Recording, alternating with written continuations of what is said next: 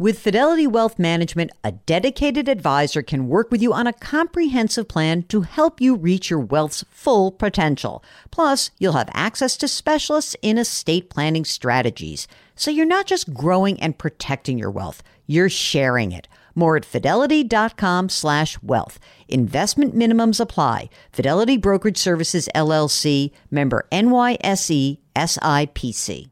And now, a word from our sponsors at Betterment. If you're listening to my show, you're looking for tips on how to work smarter, not harder. And let's be real, you're already working hard to earn your money, but how do you make sure that your money is working hard for you? Here's how with a Betterment automated investment and savings app, your money will go to work They've got technology that will provide you with advanced tools, and they're built to help maximize your returns, not to mention your time. They have expert built portfolios of low cost exchange traded funds. You know, I love those exchange traded funds. There's automated investing technology, and as part of that, automated rebalancing. Many of you have been asking about rebalancing, and it sort of feels like a hard thing to do on your own. With Betterment, easy peasy. They do it for you. Visit betterment.com to get started. Learn more about high yield cash accounts at betterment.com. Investing involves risk. Performance is not guaranteed. Cash reserve offered through Betterment LLC and Betterment Securities. Betterment is not a bank.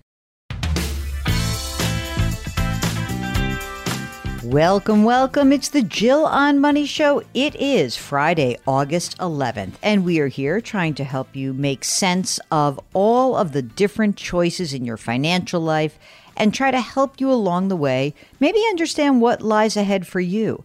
But from time to time, I'm also called upon to give you a a way to think about latest economic data. Yesterday, we got one of those big reports that has an outsized influence on pretty much everyone in the investment world and the economic world. It was the inflation report for July, July CPI.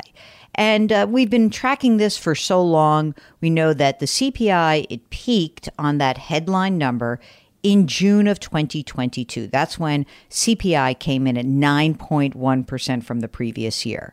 So in July, prices were 3.2% higher from a year ago. Now, that is up slightly from the June reading, but the increase in the annual rate from June to July, it has a lot more to do with what happened in June and July of last year. This is called a base effect. So think of it as a bit of a statistical quirk.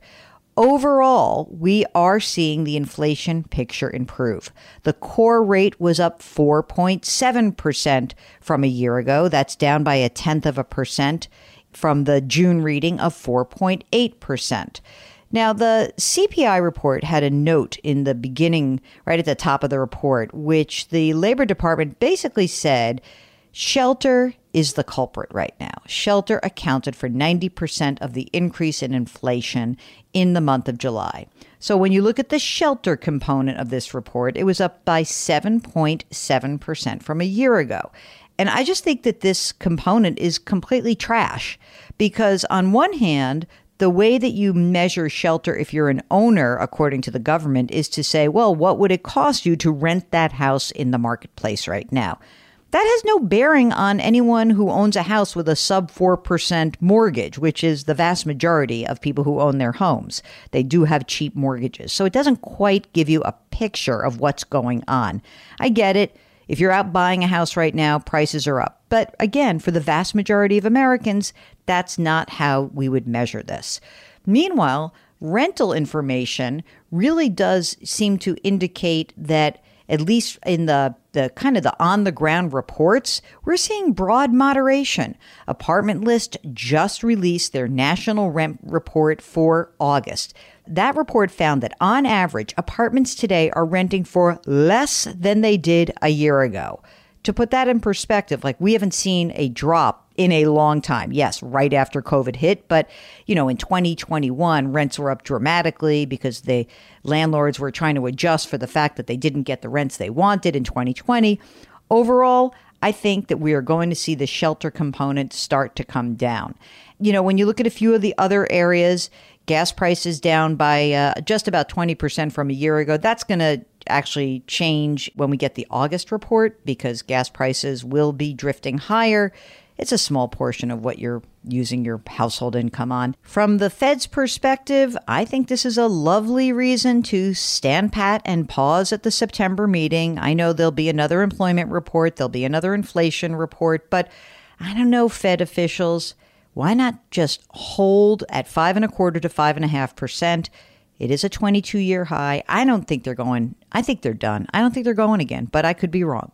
So that's it. That's your CPI wrap up for this Friday. If you've got a question about the CPI report or anything else going on in your financial life, of course, just go to our website, jillonmoney.com, jillonmoney.com, and hit the contact us button. Do let us know if you would be willing to come on the air. Don't forget to sign up for the free weekly newsletter, check out all the free content on the site, and subscribe to our service, Jill on Money Live. That's where you have access to quarterly live webinars and more bonus content.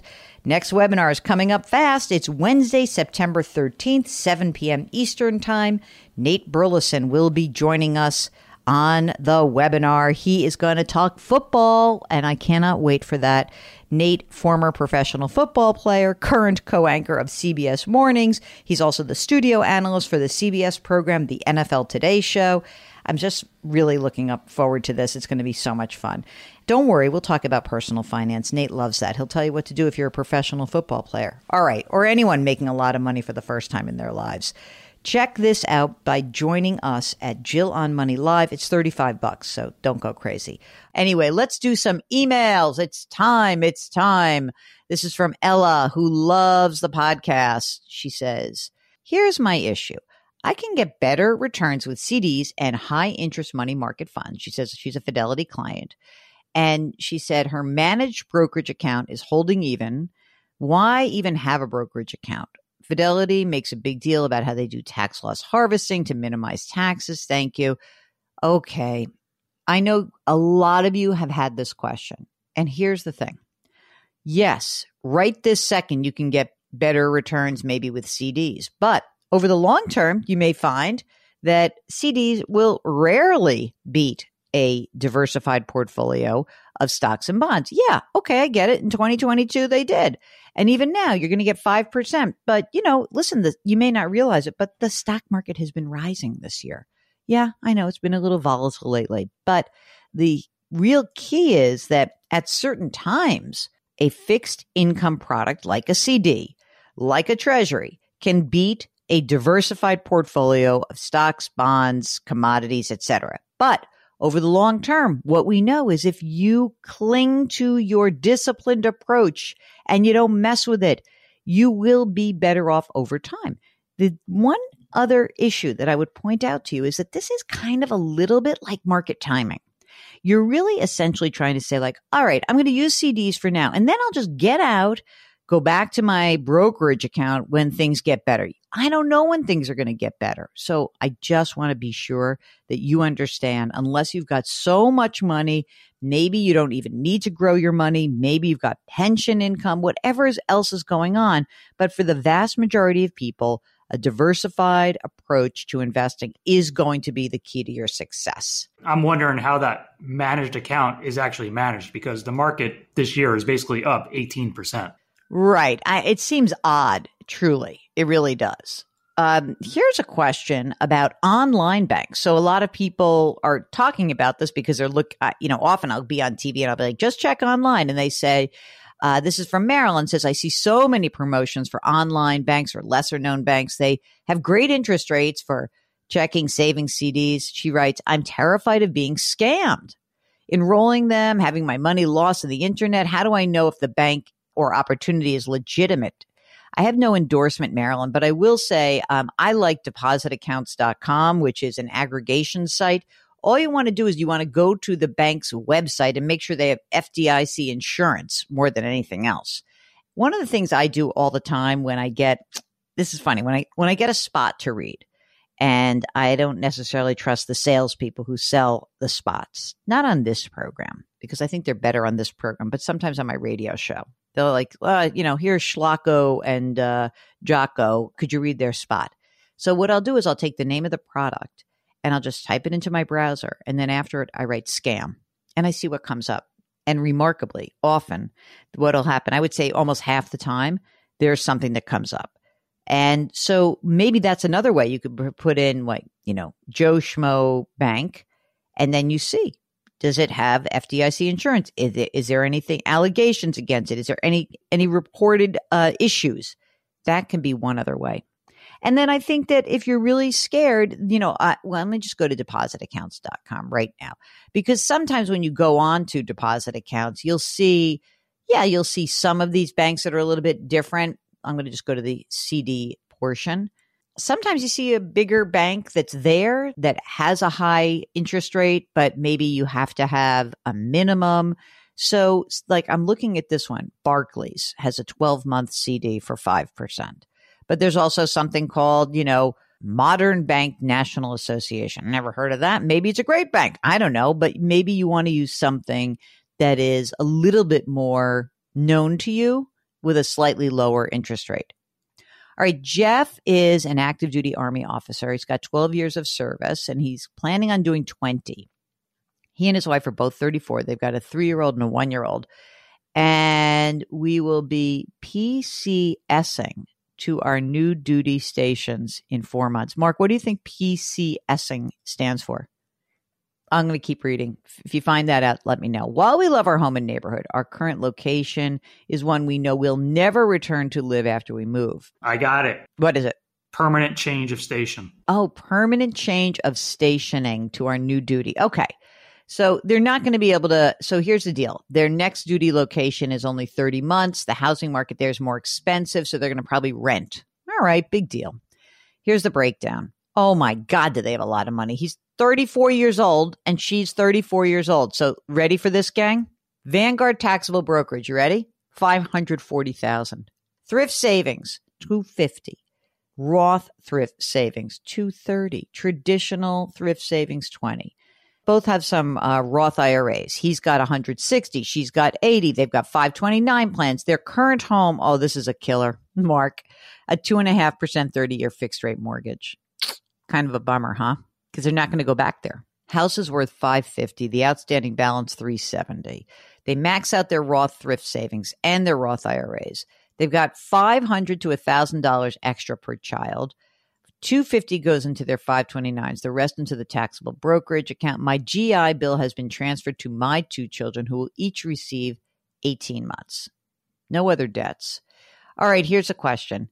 Would you recommend keeping the home and renting it out? We don't love the idea of being landlords, but we would hire a rental company or sell the house and invest the proceeds directly into our taxable account. Let the compound interest work its magic until we need the funds to retire. Yeah, I I, I picked number two. I don't like the. I mean, you probably could figure out how to make the rental work, but if you don't really, if you're not inclined to do it, what the heck? Take the money, invest it, and don't worry. And then maybe you're going to need some money when you get to the next place, not this next one, but the next one after that. I think it's very smart of you to be thinking this way. But if you compare your rental income and home equity and investments, don't even don't go too crazy with this. I'd sell the house, put the money in the funds that you have already invested in your brokerage account, let it do its work. Now, the follow up question with what will be mostly taxable and Roth funds comprising the lion's shares of our nest egg once we retire, would it be wise to slowly add a bond fund to our taxable account, incur a tax a bigger tax hit, or our Roth accounts and incur a smaller return in these tax advantage accounts that we plan on drawing from the less? You know, I would just put I would put some bond funds into any retirement account you don't have to make it crazy. You're going to have a pension. You're going to have more money than you know what to do with. I would have some part of your portfolio, especially in the retirement accounts, in the bonds. And bonds are actually good. You know, they've fallen in price. You're making a good, you know, your your market timing to your advantage in this case. And they're 34 mark. What percentage should be maybe not in the taxable brokerage account, but what about in the retirement accounts? What do you think for the bond port position? What percentage? No more than 20. Okay. You heard it there. And the fact that they're going to have, I'm guessing, a nice pension, you know, maybe even less, but I know uh, I'll go 20 just to make you happy. All right. That's fine with me. Good luck, Jeff. Thanks for writing in. Thanks for serving. Jody writes, I've saved and invested well. My money will outlive me. Oh, Jody's got five and a half million dollars. Nice. Um, I'm alone. I'm not for long, Jody. I'm going to set you up with your five and a half million dollars. Maybe Jody wants to be alone. Uh, Jody says, I've got no family. I will have no family after my 90 year old mother dies. That's so sad. Hmm. I have a will with an executor and a power of attorney in place. I trust him completely. I wonder, is there any service available to manage my estate after death should anything happen to my executor? Yeah, I mean, there are trust companies that do this and they make money to do it. And maybe the way to kind of think about this is to start interviewing some of those folks. That could be kind of interesting to me. It's a business that, you know, remember, Mark, I wanted to start that business, estate administration. I'm now, after doing two of these estates within a year, ugh, it's just awful. It's so bad. There are trust companies. There are financial advisory firms that have trust asset, uh, trust advisory services, and, and many banks do. So that is a possibility. Of course, it eats into your money. Hopefully, you're charitably inclined because that's a really nice thing to do with your money. You know, you don't have to, it doesn't have to really be managed in that respect. Uh, okay. Dean says, I'm 71 and with term life insurance that goes through 2034. I listened to one of your podcasts and you were against whole life and preferred term. Can you explain? Well, Dean, first of all, you're 71. Do you still need life insurance? Most of the times, I don't think that people who are 71 need life insurance, but maybe you do. And you, maybe you need it for another 10 years till you're 81. Generally speaking, whole life is a policy that is purchased because you need insurance for your entire life, your whole life. And the the reason the rationale against that coverage is that most people don't need insurance for their whole lives unless it's uh, a buy sell agreement for a business or it's an estate issue or there's a special needs child involved. So in many cases people are paying for whole life when they don't even need the insurance for their whole life and that fee to get your whole life covered is expensive. So I hope that helps. Hey, Mark, it's Friday. You know what that means? We get to do some business. Fridays means I get to say uh, nice things about Mark, which I say all the time. Mark is the best executive producer in the whole world and the Web King. Hey, Mark, did you like your summer bonus? It's probably sitting in the mailbox. I haven't checked. Yeah, I think you should because it went out and it happened. So you should check that out. I send Mark a summer bonus. So one time in during COVID, I sent him a case of booze because I was worried he wasn't drinking enough. Thought that was going to be important. It's long gone. You solved that problem. Yeah, exactly. Uh, our music is composed by Joel Goodman. We are distributed by Cadence 13. All the stuff that we do lives on our website, jillonmoney.com. You should check that out. And importantly, every Friday also means that I can tell you that the free weekly newsletter comes out. Mark does such a great job with that do me a favor. Do something nice for someone else today. Someone needs it. Someone needs your kind words. Really, it makes a difference. Change your work, change your wealth, change your life. Thank you for listening. We'll talk to you tomorrow.